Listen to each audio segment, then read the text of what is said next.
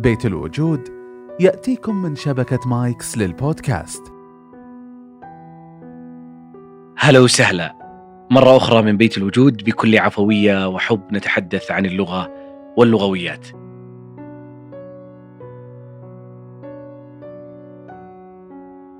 هذه الحلقة جادة نوعا ما لجدية الموضوع والطرح فيها.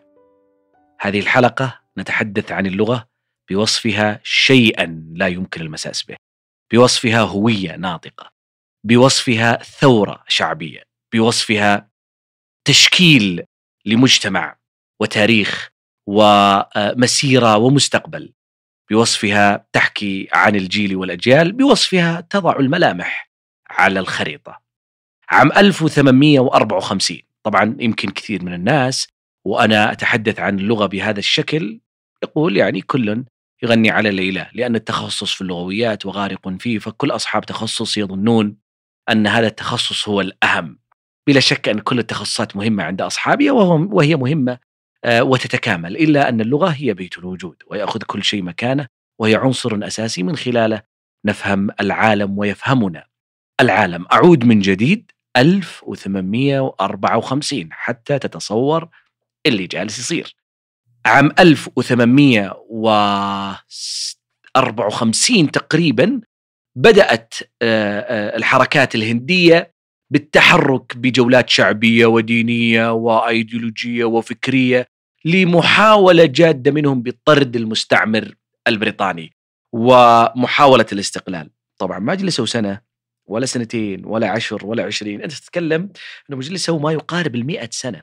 فلك أن تتخيل كم خطاب وجه إلى الشعب الهندي محاولة بالنهوض بهم ضد هذا الاستعمار الغاشم على الهند. حاولوا ما استطاعوا أمور كثيرة تداخلت واشتبكت لا سيما وأن الهند أعراق وأديان ولغات وألوان ومرجعيات مختلفة وثقافات مختلفة، يعني أنت تتحدث عن مجتمع صعب جدا بتشكيلته وثري بنفس الوقت لكن لا يوجد خطاب يجمعه.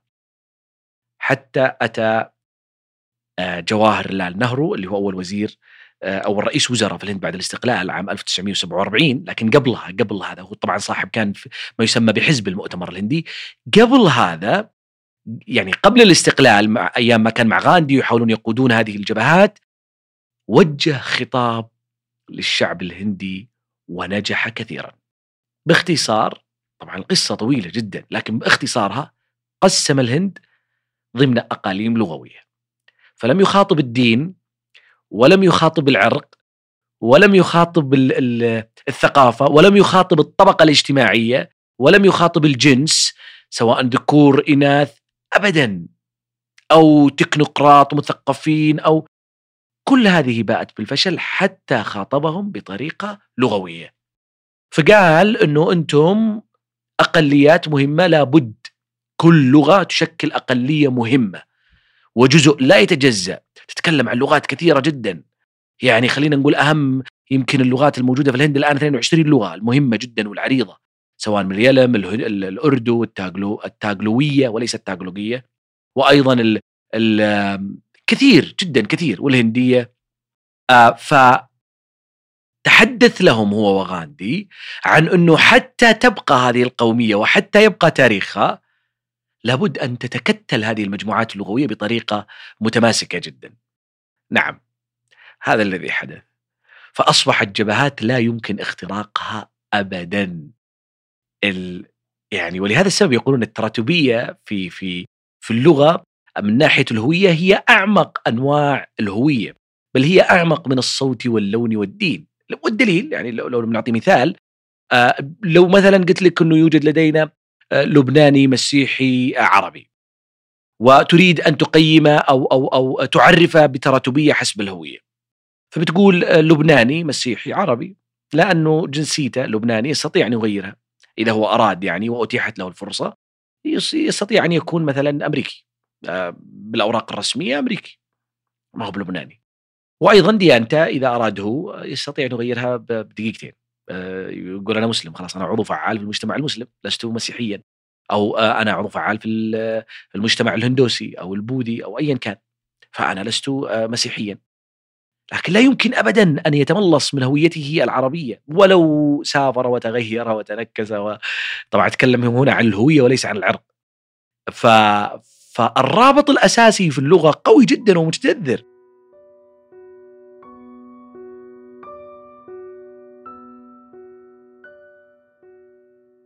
ولهذا السبب ستيف جوبز مثلا لا أحد يشاهده بعين العربي مع أنه من اب سوري، لماذا؟ لأنه فقد الهوية اللغوية، فالانسلاخ اللغوي يجعلك خارج آه يعني كينونة هذا المجتمع آه اللي أنت تنتمي له أصلا، ولهذا السبب مثلا ترامب عندما كان يعير أعضاء الكونغرس وهم أمريكان بالأوراق الرسمية ومولودين في أمريكا ولكن يقول ارجع إلى بلدك الفلانية، ارجع إلى بلدك الفلانية، لو تلاحظ في الدراسات اللغوية التي حللت خطاب ترامب كل هؤلاء لديهم إيش؟ لكنة accent فلا يزال لديهم أو على الأقل إن لم يكن أشكالهم تنتمي مثلا بالملابس تنتمي لهوياتهم الثقافية الأصلية كحجاب مثلا وهي من اصل فلسطيني أو أو لبس أفريقي وهو من أصل أفريقي لأنها من الجيل الثاني وليست من الجيل الرابع أو الخامس في الولايات المتحدة الأمريكية إلا أن اللغة كانت تلعب دورا مهما، المهم نعود إلى موضوع الهند وأنا استطردت مثل ما نقول بكل عفوية.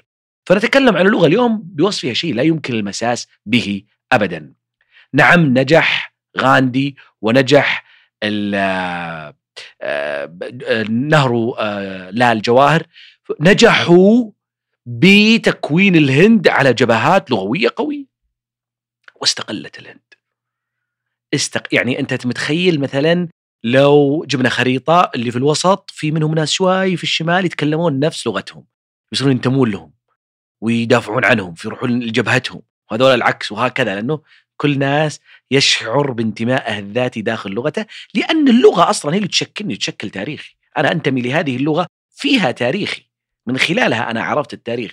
ولهذا عزل الناس عن لغتهم هو عزلهم عن عن تاريخهم وعن ثقافتهم فتجعلهم عنصر في مجتمع آخر وينخرطون فيه بثقافتهم وكأنه انفصل بشكل كامل إلا إن تداركها البعد الديني مثل ما يقولون فتعلق به من ناحية دينية.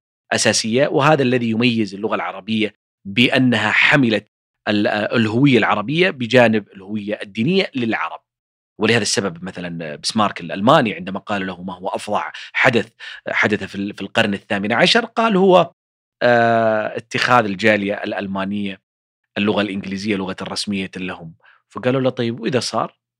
قال انتهى ولاؤه خلاص انتهينا الموضوع كارثي ما عاد صاروا المان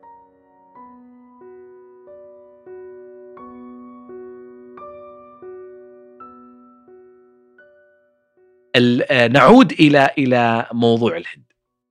استقلت الهند 1947 بعدين بعد استقلال الهند الاستقلال اللي كان في الهند كان تقريبا يعني دعمه خصوصا بعد الانفصال عن باكستان والحروب اللي دارت بينهم دعمه بعد ديني نوعا ما بحكم أن باكستان مسلمة والهند دولة غير مسلمة.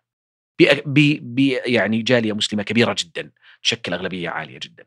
لكن ما استطاعت القيادة الهندية بعد الاستقلال وحزب المؤتمر الهندي أن يعود بالهنود عن فكرة التحزب اللغوي فأتوا جماعات كثيرة قالوا أننا لم نأخذ أقاليم داخل الهند ونحن أصحاب لغة. يعني مثل مثلا الكرد. الكرد لم تكن لهم دولة بينما أن لهم لغة اللي هي اللغة الكردية إلا من قريب كردستان بعد الحرب اللي حدثت في سوريا. مثلا ما في بلوشستان مع إنه كدولة مستقلة ولكن توجد اللغة البلوشية. يتحدثها ما يقارب 22 مليون نسمة في إيران. فهنا تشعر بتهديد مثل الأحواز مثلا في إيران. عرب. فعرقيتهم تشكل لهم كيان فيريدون الاستقلال. آه. هنا بدأت تدب مشكلة حقيقية تشكلها اللغة. نلاحظ أن اللغة بطاقة بطاقة عبور ووجود داخل الخريطة. فما استطاعت الهند أن تتراجع عن هذا الأمر حتى آه، أتى أحد الهنود يتكلم لغة تاغلوية وقال أنه إحنا ما عندنا إقليم وأنكم أنتم وزعتوا الأقاليم قالوا أنتم لغة آه، بسيطة ولا يتحدث عدد كبير فانهار وتظاهر ثم آه، صام أو أضرب عن الطعام 55 يوم حتى توفي. فثارت ثورة لغوية كبيرة وسميت بالثورة اللغوية الأولى في التاريخ. فثارت الهند لغويا بعد الاستقلال. فثورة تتكلم ثورة فيها دماء وتكسير وحتى وصفت في الفاندلزم داخل الروايات الأمريكية أي أنها كان فيها شغب في الشوارع. ممتاز؟ وصار فيها تكسير وصار فيها آه، آه، هجوم قوي فتتكلم عن حركة جسدية لأسباب لغوية. فما استطاعت حتى رضخت الهند واعترفت بلغة هذا الرجل وإقليمه ووضعت لهم إقليم ثم حاولت الهند أن تخرج من هذا المأزق. ثم قال نهر الجلال لم أتوقع. طبعا كلمة المشهورة. أن سيكون الرابط اللغوي أعمق من الرابط الديني والرابط الثقافي والرابط الاجتماعي في تحريك الناس وربطهم مع بعض في قوميات. طبعا كلامه يعني آه ليس مسلما بلا شك آه الدين الإسلامي كان له آه الشيء الكثير في توحيد العرب وبحسب اتجاهاتهم مختلفة بل بل وحد العبد مع ال مع ال مع الحر.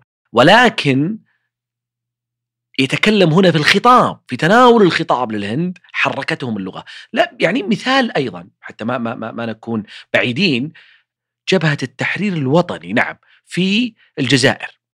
عام 1962 عند استقلالها الجزائر بعد بعد ما قاتل الاستقلال بدأت تخرج أصوات حقيقية تنادي بحقوق اللغة الأمازيغية في الجزائر.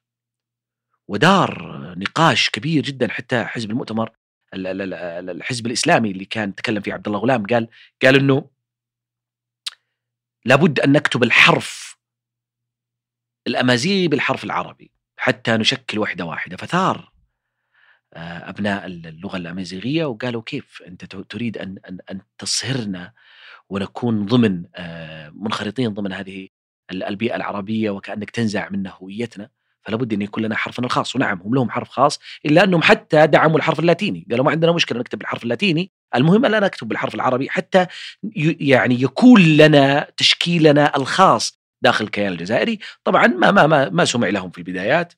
حتى كان الموضوع جادا وبدأ يتنامى والمطالبات بدأت ترتفع في موضوع اللغة الأمازيغية داخل الجزائر حتى عام 2002 فثار الجزائريون ثورة كبيرة جدا من هذه من أبناء هذه اللغة وسمي باليوم أو حتى بعضهم سماه اليوم الأسود بعضهم سماه الربيع الأمازيغي الأسود في الجزائر حتى عدل الدستور واعترف باللغة الأمازيغية لغة رسمية في الجزائر. إلى عام 2017 آه، غير آه، بعض أو غيرت بعض الأنظمة داخل الدستور بحيث إنه تعلم اللغة الأمازيغية في المدارس مثلها مثل اللغة العربية. اذا حديثنا عن اللغة هنا ليس حديثا آه، ترفيا أو حديثا عابرا وإنما نتكلم عن أمور حساسة جدا تشكل هويه البلد ومما يدل على أهمية اللغة بلا شك ولا يغيب أيضا عن الحكام والمشرعين بأنها تشكل الهوية آه، والمرجعية داخل والشرعية أيضا داخل آه، الكيان الجغرافي. آه، المادة أو المادة الثانية من النظام الأساسي للحكم المملكة عندنا في المملكة العربية السعودية المملكة العربية السعودية دولة عربية إسلامية ذات سيادة تامة دستورها كتاب الله وسنة رسوله ولغتها اللغة العربية وعاصمتها. الرياض.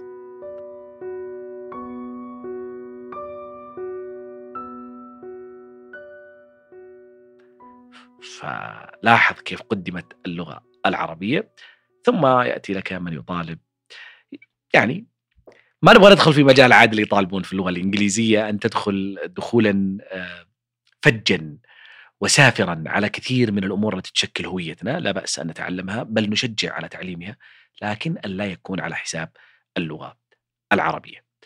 ولو تقصينا التاريخ لوجدنا عشرات النماذج من الحروب آه التي شنت بسبب اللغة. مثلا تجربة الفرنسيين مع لغتهم بعد أن دخلت آه اللغة الإنجليزية وأصبح لديهم لغة مهجنة ويمكن هذا من أشهر الأمثلة والتي دائما ما يطبق عليها الدراسات وتتبعها الدول آه، والقوميات والأقليات اللي يشعرون بتهديد لغتهم يتبعون التجربة الفرنسية ودفاعهم عن لغتهم المستميت.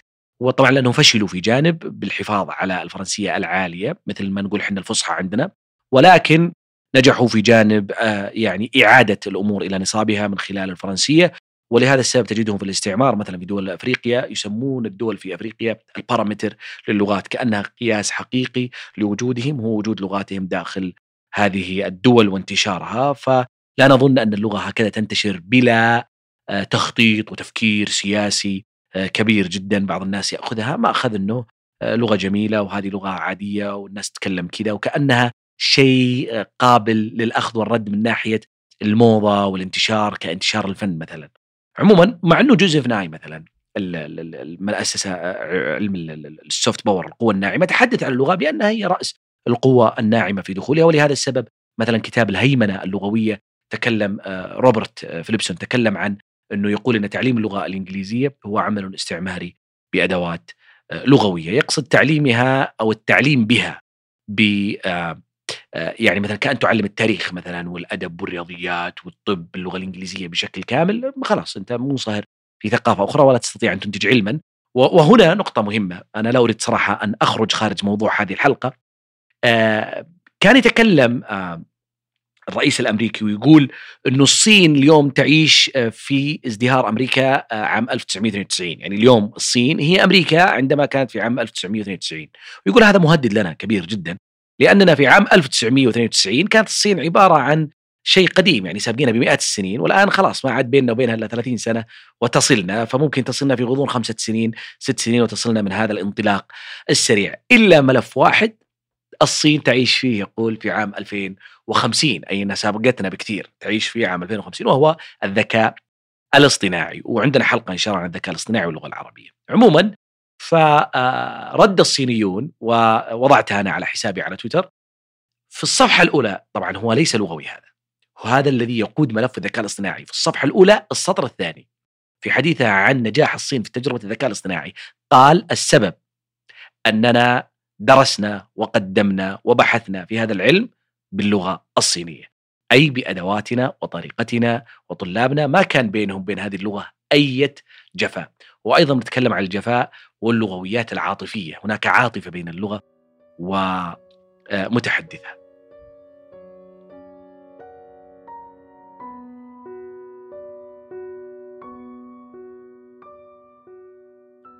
فنعود عموما للقضية الفرنسية. أصبح لديهم لغة مهجنة يعني هجين سموها الفرانكلية. لا هي بإنجليزية ولا هي فرنسيه وضعفوا جدا وأصبح كل واحد منهم متراجع في تعزيز نمو لغته فلا يجتهد بصنع مصطلحات خاصة أو كلمات جديدة وكأنهم يذكروننا ببعض ما يحدث في مناحي الحياة العربية للأسف سواء اعلاميا أو حتى على وسائل التواصل الاجتماعي.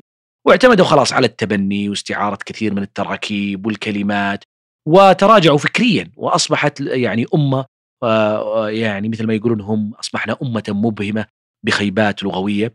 ثم ثاروا وتبنوا حماية قانونية للغتهم فتدخل الدستور فأصبح لديهم ساهر. شفتوا ساهر حق المخالفات اللي عندنا؟ صار عندهم ساهر لكن لغوي. فلا فواتير باللغة الإنجليزية نهائيا ولا لوحات باللغة الإنجليزية. طبعا في فترة من الفترات ثم بدأوا يتراجعون قليلا بعد ما نمت اللغة الفرنسية. لكن لا يوجد نهائيا الترجمة عززت تعزيز كبير جدا.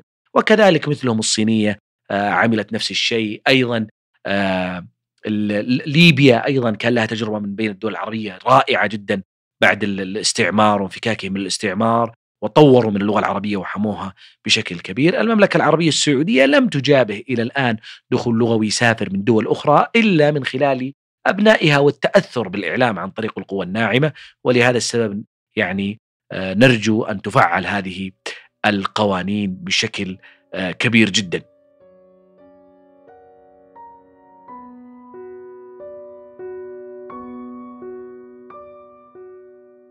وحتى أختم بشيء إيجابي بعد هذه الفضفضة الطويلة عن اللغة واللغويات.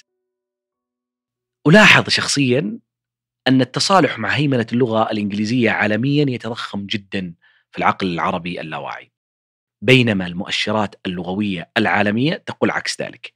بل أن العالم الأمريكي كان يظن أن اللغة الإنجليزية ستهيمن على العالم الافتراضي بشكل كبير في الشبكة العنكبوتية لأنه كان عام 2002 يشكل 80% من المحتوى. وقالوا في عام 2040 2050 بيشكل 100% من المحتوى على الشبكة العنكبوتية المفاجأة أنه تراجع إلى 25% فقط بعد وعي هذه الدول الكبيرة جدا في التنافس اللغوي وإثراء المحتوى سواء بإعلامها أو بأبحاثها أو أيضا داخل العالم الافتراضي. الخبر الأجمل أن أعلى اللغات نموا داخل الشبكة العنكبوتية هي اللغة العربية. تضاعفت أكثر من 8600 مرة. الآن تشكل 5.2 بعد ما كنا نشكل أقل من 1% 5.2 من مجموع المحتوى آه، على الشبكة العنكبوتية. فالإحباط ليس مجاله آه، في هذا الوقت وهذا العصر الذي ندعم فيه المؤشرات اللغوية لا سيما أنه مجمع الملك سلمان يعمل جاهدا على هذه المؤشرات ولدينا مؤشر دبي الذي خرج العام الماضي لكن التفعيل آه، مهم جدا للأنظمة والسياسات اللغوية. وإلا لو أحبطنا لتذكرنا قصة يهود بن اليعزر أو العزرة عام 1901 ذهب إلى فلسطين وهو وحيدا يتحدث اللغة العبرية بعد أن اندثرت بل قالوا بعضهم ماتت. الحالة بيت واحد وكان يتكلم مع الجيران. عشرين سنة يعلمها ويرجع للقواميس ويتكلم عن لغة شبه منتهية كأننا نريد أن نحيي اللغة الآرامية مثلا ممتاز أو الفرعونية. ثم بعد 20 سنة تكلم عشرة عوائل فيها فقط. أحبطت زوجته حتى جابت كيكة كانت واحتفلت فيها. فقط عشر عائلات يعني كل سنتين معدل عائلة واحدة تنجح. لاحظ وجود اللغة العبرية ومكانتها عالميا اليوم. تتكلم فقط 100 سنة شوف وين وصلت من بيت واحد إلى هذا الوصول الكبير جدا. الأبحاث الإنجليزية دائما ما تدعم بشكل غير مباشر اللغة الإنجليزية وكأنها لغة سيطرت بشكل كامل وأيضا كثير من الأبحاث تضاعف من دور اللغة العربية وكأنها لغة تراجعت. نعم تراجعت في أماكن ولكن هي تزدهر في أماكن أخرى. أذكر آه، الكتاب المشهور لسكوت موتوجمري اللي قال فيه does طبعا معنى does the science need a global language هل العالم يحتاج إلى لغة أو هل العلم يحتاج إلى لغة عالمية؟ فتحدث كثيرا على نعم أن اللغة الإنجليزية ستريح العالم بينهم يتحدثون لغة واحدة ولكنه تفاجأ بأن العالم منتبه سواء في الصين في روسيا أو حتى في فرنسا وألمانيا بأن هذا غزو فكري لثقافاتهم بشكل كامل وقد يثور العالم كما ثارت الهند بأقلياتها اللغوية وكسرت لغويا الاحتلال البريطاني. آه هذه الحلقة ساهم في إعدادها آه، فاز لاستشارات وتقنيات اللغات وفاز لديها شبكة فاز أيضا مهتمة بكل ما يخص اللغة من بودكاست مثل بودكاست ألسن وكل من يهتم بمثل هذا المحتوى لديه محتوى شبيه به وأشجار اللغة أيضا والمجهر وعيون الشعر. آه، تجدون آه، قنواتهم أيضا على وسائل التواصل الاجتماعي. ألقاكم على خير.